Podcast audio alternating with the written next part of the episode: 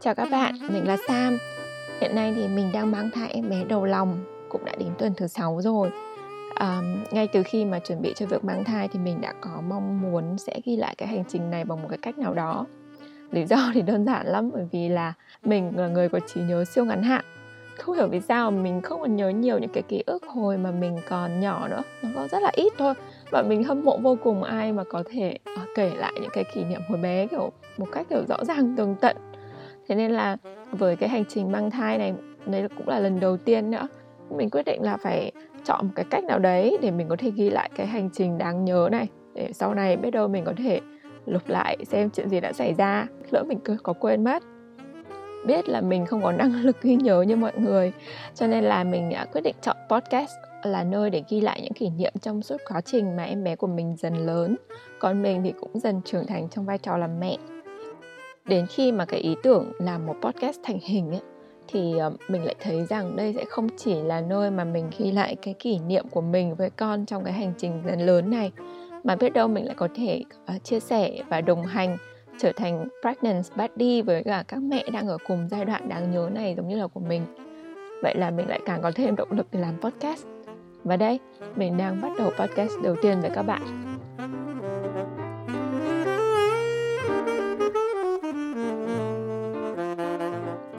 Xin chào, mình là Sam, một người mẹ đang mang thai em bé đầu lòng từ tháng 2 năm 2022. Bạn đang nghe podcast Dần Lớn, được thực hiện với mong muốn ghi lại và chia sẻ hành trình dần lớn vào mỗi tuần của em bé và của chính mình trong vai trò là mẹ. Podcast mới sẽ lên sóng vào tối thứ bảy hàng tuần trên các kênh Spotify, Apple Podcast và Google Podcast.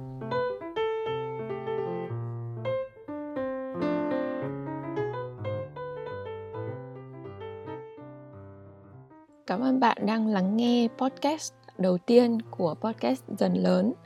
Trong mỗi số podcast thì mình sẽ uh, chia nội dung thành 3 phần. Ở phần 1 thì mình sẽ cập nhật với các bạn về tình trạng phát triển của em bé.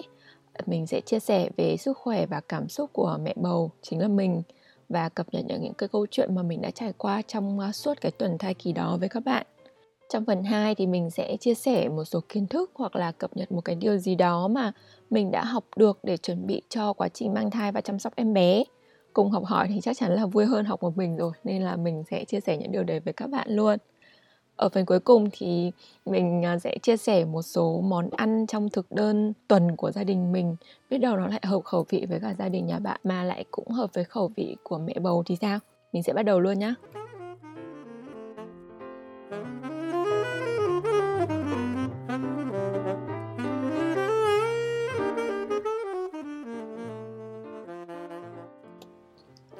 Ở phần đầu tiên, phần con dần lớn của podcast này, mình muốn chia sẻ về niềm vui hai bạch với các bạn. Nếu mà bạn đang nghe cũng là một bà mẹ trong giai đoạn mang thai giống mình thì xin chúc mừng chúng ta. Với mình thì việc ờ, mang một em bé trong người là điều rất đáng trân trọng và quý giá. Chắc chắn là chặng đường phía trước thì không dễ dàng nhưng mà mình tin là sẽ có rất là nhiều kỷ niệm và rất đáng để mong chờ. Hãy đồng hành với mình trong thời gian sắp tới nhé không biết là các mẹ đã có bầu lâu rồi hay các mẹ mới mang bầu như mình thì đã thấy như thế nào? Nhưng mà với mình là cho dù đã chuẩn bị khá lâu và sẵn sàng cho việc mang thai này, nhưng mà cảm xúc về việc hai vạch nó vẫn thật là lẫn lộn. Với mình thì đó là cảm giác vừa vui, vừa lạ, vừa lo lắng và cũng hoang mang nữa. Mình đã nghĩ là nếu mà có thấy hai vạch thì cũng không có gì bất ngờ hay là có cảm xúc gì rõ ràng được bởi vì mình đã sẵn sàng cho việc này quá là lâu rồi, có diễn ra thì cũng là hiển nhiên thôi ấy. Thế nhưng mà đến khi mà thấy hai vạch nổi lên thì mình vẫn cảm thấy có một cái niềm vui, rung rinh khi mà mình nghĩ đến cái việc là trong bụng mình đang có một cái gì đó. Và đó sẽ trở thành em bé mà mình bế trên tay và chụp một nghìn tấm ảnh vào một ngày nào đó sau này. Nhưng mà cùng với cả lúc đấy thì mình cũng cảm thấy lo và cũng khá là hoang mang vì dù gì cũng là lần đầu mang bầu mình còn dặn chồng mình là không được báo gì với bố mẹ cả, cần phải đi khám bác sĩ chắc chắn rồi mới nói. Kẻo lỡ mà có cái chuyện gì ừ, nó cũng không may xảy ra, nói sớm thì ông bà lại buồn ấy. Tức là mình cũng lo, cũng sợ cơ. Rồi từ sau đấy là mình bắt đầu liệt kê ngay ra những cái việc mà cần phải làm để chuẩn bị trong thời gian sắp tới. Ưu tiên số 1 của mình là tìm bác sĩ sản. Mình đang sống tại Mỹ và ở đây thì bác sĩ sản khám thai sẽ theo mình suốt cả hành trình và trở thành bác sĩ đỡ đẻ của mình luôn. Trừ trường hợp là khi mình sinh, bác sĩ đang bận đỡ ca khác thì mới có người khác thay thế thôi. Thế nên là mình ngay lập tức đi hỏi ý kiến người quen. Ở Việt Nam thì mình cũng thấy các mẹ hay ưu tiên cách này, tức là hỏi những cái mẹ bầu mà mình ờ, đã biết hoặc là hỏi bác sĩ quen thân trong gia đình để xem là họ có giới thiệu cho mình bác sĩ sản nào uy tín chuyên khám thai không. Nếu mà bác sĩ sản đấy tốt, uy tín lại thuận lợi ở gần nhà thì thường là mình thấy mọi người cũng sẽ theo luôn. Mình thấy là nếu như mà theo với cả các bệnh viện thì có bác sĩ cũng sẽ trở thành bác sĩ đỡ đẻ của mình luôn. Nhưng mà nếu như mà đi theo những cái phòng khám tư thì có thể là bác sĩ đó cũng không phải là bác sĩ đỡ đẻ của mình. Nên là mình cũng cân nhắc để xem xem nếu bác sĩ đấy không phải là bác sĩ đỡ đẻ của mình thì mình cũng sẽ phải lựa chọn một cái địa điểm để sau này mình đi sinh nữa cơ. Ban đầu thì mình cũng tính theo cách hỏi ý kiến người thân đấy nhưng mà việc đi khám thai ở bên này thì lại không thuận tiện như ở Việt Nam. Vì bác sĩ khám cũng sẽ là bác sĩ đỡ đẻ cho mình, cho nên là mình cần tìm một bác sĩ trong hệ thống theo yêu cầu của bảo hiểm. Rồi cái là đa phần các bác sĩ trong hệ thống bảo hiểm của mình lại đều ở các bệnh viện lớn, nên họ có quá đông bệnh nhân và họ không nhận thêm bệnh nhân mới nữa nên là đến giờ mình vẫn chưa tìm được bác sĩ sản và mình đành phải đợi bác sĩ gia đình của mình gợi ý cho một bác sĩ sản nào đấy. Thì lúc đấy mình mới được bút lịch hẹn để đi khám bác sĩ. Ở mỹ thì họ cũng khuyến khích là nên đi khám thai lần đầu sớm nhất có thể trong khoảng từ 5 đến 8 tuần nhưng mà họ cũng vẫn ưu tiên cho các mẹ bầu ở tuần thứ 8 đổ đi hơn. Bởi vì là ở tuần thứ 8 thì thai đã ổn định này, em bé cũng dần thành hình và thậm chí là có thể nghe được cả nhịp tim của em rồi. Nên là việc khám ban đầu cũng sẽ có nhiều giá trị thông tin á. Mình thì đến giờ đã là tuần thứ 6 rồi và vẫn chưa nhận được lịch hẹn của bác sĩ. Nên là chỉ biết tiếp tục lo lắng thôi. Mà biết làm sao bây giờ? Lo thì cứ lo thôi. Ấy. có cô bạn của mình bảo là thôi cứ nghén đều là được còn lại có gì thì tính tiếp. Vậy là ok, bà bầu này lại nín thở chờ đợi lịch khám của bác sĩ vậy.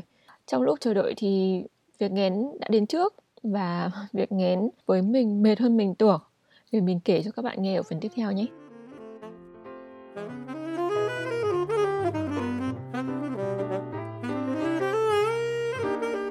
Bắt đầu từ tuần thai thứ 5 sang đến tuần thai thứ 6 thì em bé đã phát triển những bộ phận quan trọng như là mắt, các cơ quan nội tạng và phần cột sống với những đốt thừa kéo dài thành một cái phần trông giống như là đuôi Em bé theo sách vở nói là lúc này chỉ khoảng 1,4 cm thôi, tức là mình nghĩ là nó sẽ bằng hạt sen ấy nhưng mà mình vẫn đùa nói đùa với chồng mình là, ôi sao bé tí thế mà đã làm mẹ mệt thế này. Nhưng thật ra nó là do một loại hormone mà cơ thể tiết ra khi mang bầu là hormone HCG hormone này tăng lên rất là cao, thậm chí có thể tăng từ 8.000 cho đến 12.000 lần so với cả lúc chưa mang thai hoặc là trong khoảng 3 tuần đầu khi mà mình mang thai ấy. Số lượng hormone HCG tăng cao này chính là nguyên nhân khiến cho chúng ta bị nghén thường trực nhất với mình từ cuối tuần 5 sang đến cả tuần 6 là những cơn mệt mà có thể xuất hiện bất kỳ lúc nào trong ngày. Nó có thể là sau bữa sáng, tự dưng mệt phải đi nằm, hoặc là buổi chiều, hoặc là buổi tối. Tự dưng đến giờ nấu cơm thì mệt mà nó kéo dài đến sát giờ đi ngủ luôn. Mình cũng buồn ngủ nữa mình hay đi ngủ sớm lắm. Mình mệt nên là mình hay nằm lắm, mà mình cũng chẳng muốn xem tivi hay là điện thoại gì, bởi vì là mình cũng bị đau đầu nhẹ nữa với đau đầu nhẹ thì cũng là một cái triệu chứng bình thường do hormone gây ra thôi. Nếu đau đầu nặng thì mới đáng lo lắng nhưng mà nếu đau đầu nhẹ thì đành phải chịu vậy. Khi mệt thì mình cũng không làm việc được gì nhiều và nó làm cho mình cũng cảm thấy kiểu mình bị vô dụng ấy và mình cũng thấy buồn nữa. Nhưng mà mình cũng không biết làm gì khác ngoài việc niệm cái thần chú. Chuyện này rồi cũng sẽ qua thôi. This too shall pass. Rồi lại nằm xuống uh, ngủ thêm một chút hoặc là ngồi sưởi nắng ở ngoài ban công không làm gì đúng nghĩa không làm gì cả. À, rồi chờ đợi đến những cái lúc mà mình khỏe khoắn hơn là mình cũng sẽ tranh thủ ngay mang laptop ra làm việc hoặc là đi nấu ăn. May một cái là mình chưa bị nôn và mình mong là nếu như cái việc nôn có xuất hiện ở các tuần tiếp theo thì nó cũng sẽ nhẹ nhàng thôi ấy. các mẹ khác đã nghén chưa và nghén như thế nào? Chia sẻ cho mình biết với để mình cảm thấy không cô đơn nhé.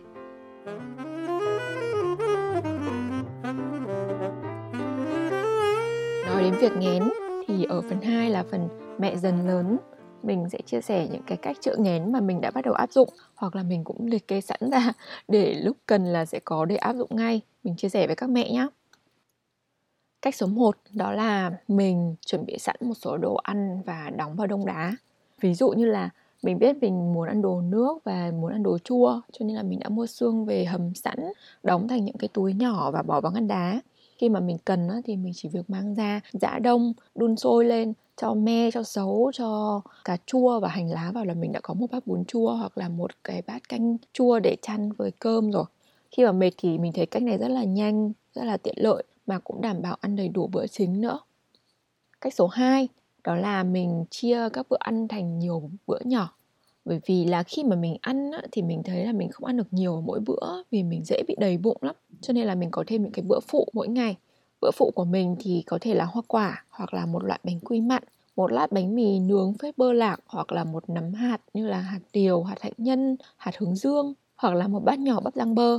Loại mà mình cũng mua sẵn ở siêu thị về rồi nổ trong lò vi sóng thôi đồ mặn nhẹ một chút hoặc là những cái lát bánh mì cũng sẽ giúp cho mình giảm ngén, bởi vì là nó sẽ hút bớt những cái axit dư thừa ở trong dạ dày của mình do ảnh hưởng của hormone HCG ấy.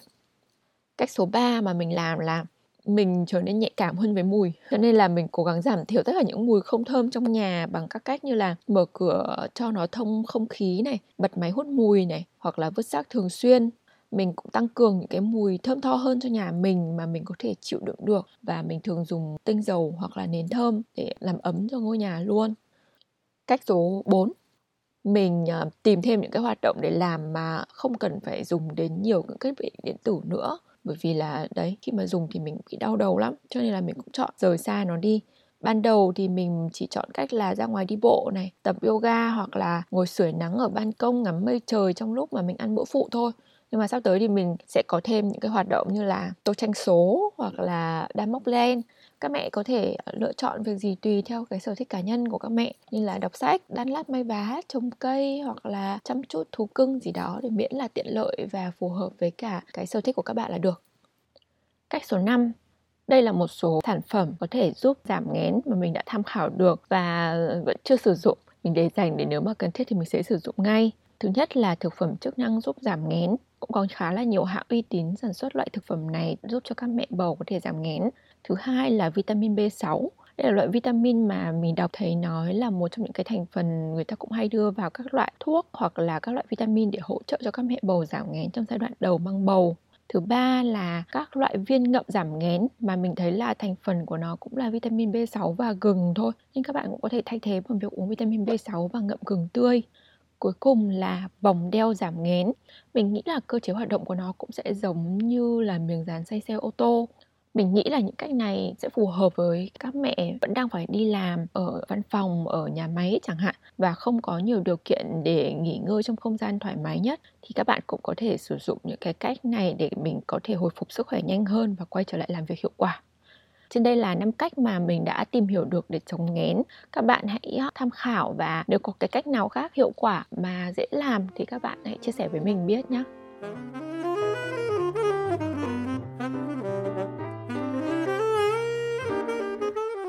Ở phần cuối cùng, phần mẹ ăn gì khi con dần lớn, mình xin chia sẻ một vài món ăn mà mình đã đưa vào thực đơn của gia đình mình. Một phần là vì thèm, một phần là vì ờ, mình nghĩ là nó sẽ bổ sung đủ dinh dưỡng các bạn có thể tham khảo cho thực đơn trong tuần của gia đình mình nhé. Món đầu tiên như mình cũng đã nhắc ở trên đó chính là canh hoặc bún sườn nấu chua. Mình thì vốn bình thường đã rất là thích ăn bún rồi và rất thích bún sườn nấu chua. Khi ngén thì lại còn thèm vị chua, thèm đổ nước nữa. Nên đây là lựa chọn số 1 của mình. Ăn bún hơi chiều rau nên thường là mình sẽ luộc thêm một đĩa rau xanh để ăn cùng. Thứ hai là món thịt lợn chân giò luộc mình chọn thịt lợn chân giò vì phần thịt này thì không bị mỡ quá như thịt ba chỉ, nhưng mà lại vẫn đủ mỡ, đủ nạc, ngọt ngon và giòn thịt. Mình thì rất thích ăn thịt luộc với dưa bắp cải hoặc là một ít kim chi. Nghĩ là thấy ngon rồi, nhưng mà mình cũng hạn chế không ăn nhiều các món đồ muối lắm bởi vì là lượng à, muối sodium ờ, khá là cao ấy Luộc thịt gì thì mình cũng cho thêm hai củ hành hương, vài lát gừng và vài cái lá chanh với một ít muối nữa. Cách này thì sẽ giúp cho thịt thơm đậm đà mà không bị mùi hôi. Nước dùng này sau khi mà luộc thịt xong ấy thì có khi mình cũng chỉ mang ra vắt một ít chanh là vừa ngon đậm đà luôn, thơm mùi lá chanh, dễ uống như một bát canh ấy hoặc là mình cũng có thể dùng một à, nắm rau cải ngọt cho vào đập thêm một lát gừng tươi vào nữa là thành một bát canh vậy là đủ ba món cho một bữa ăn luôn rồi Món thứ ba là món thịt băm xào cà chua. Bạn có thể sử dụng thịt gà băm, thịt lợn băm hay là thịt bò băm mình thấy đều được. Món này làm vừa nhanh vừa dễ, ăn lại chua nhẹ, dễ vào cơm lắm. Nãy giờ ba món thì đều có vị chua nhỉ? Đúng là kiểu gợi ý của bà bầu ấy. Xong mình có thể luộc thêm một đĩa bắp cải vừa mềm tới dưới cái nước thịt sốt cà chua này lên là ngon luôn hoặc là mình cũng có thể luộc thêm một quả trứng dầm với cả nước mắm hoặc xì dầu nữa, rồi chấm rau bắp cải vào là đậm đà mà lại có thêm protein từ trứng gà nữa. Đây là ba món ăn mà mình đã ăn trong tuần vừa qua. Các bạn có thể tham khảo cho thực đơn tuần của mình. Và nếu có món nào ngon, dễ làm và phù hợp với ba bầu thì các bạn cũng gợi ý cho mình để mình tham khảo nhé.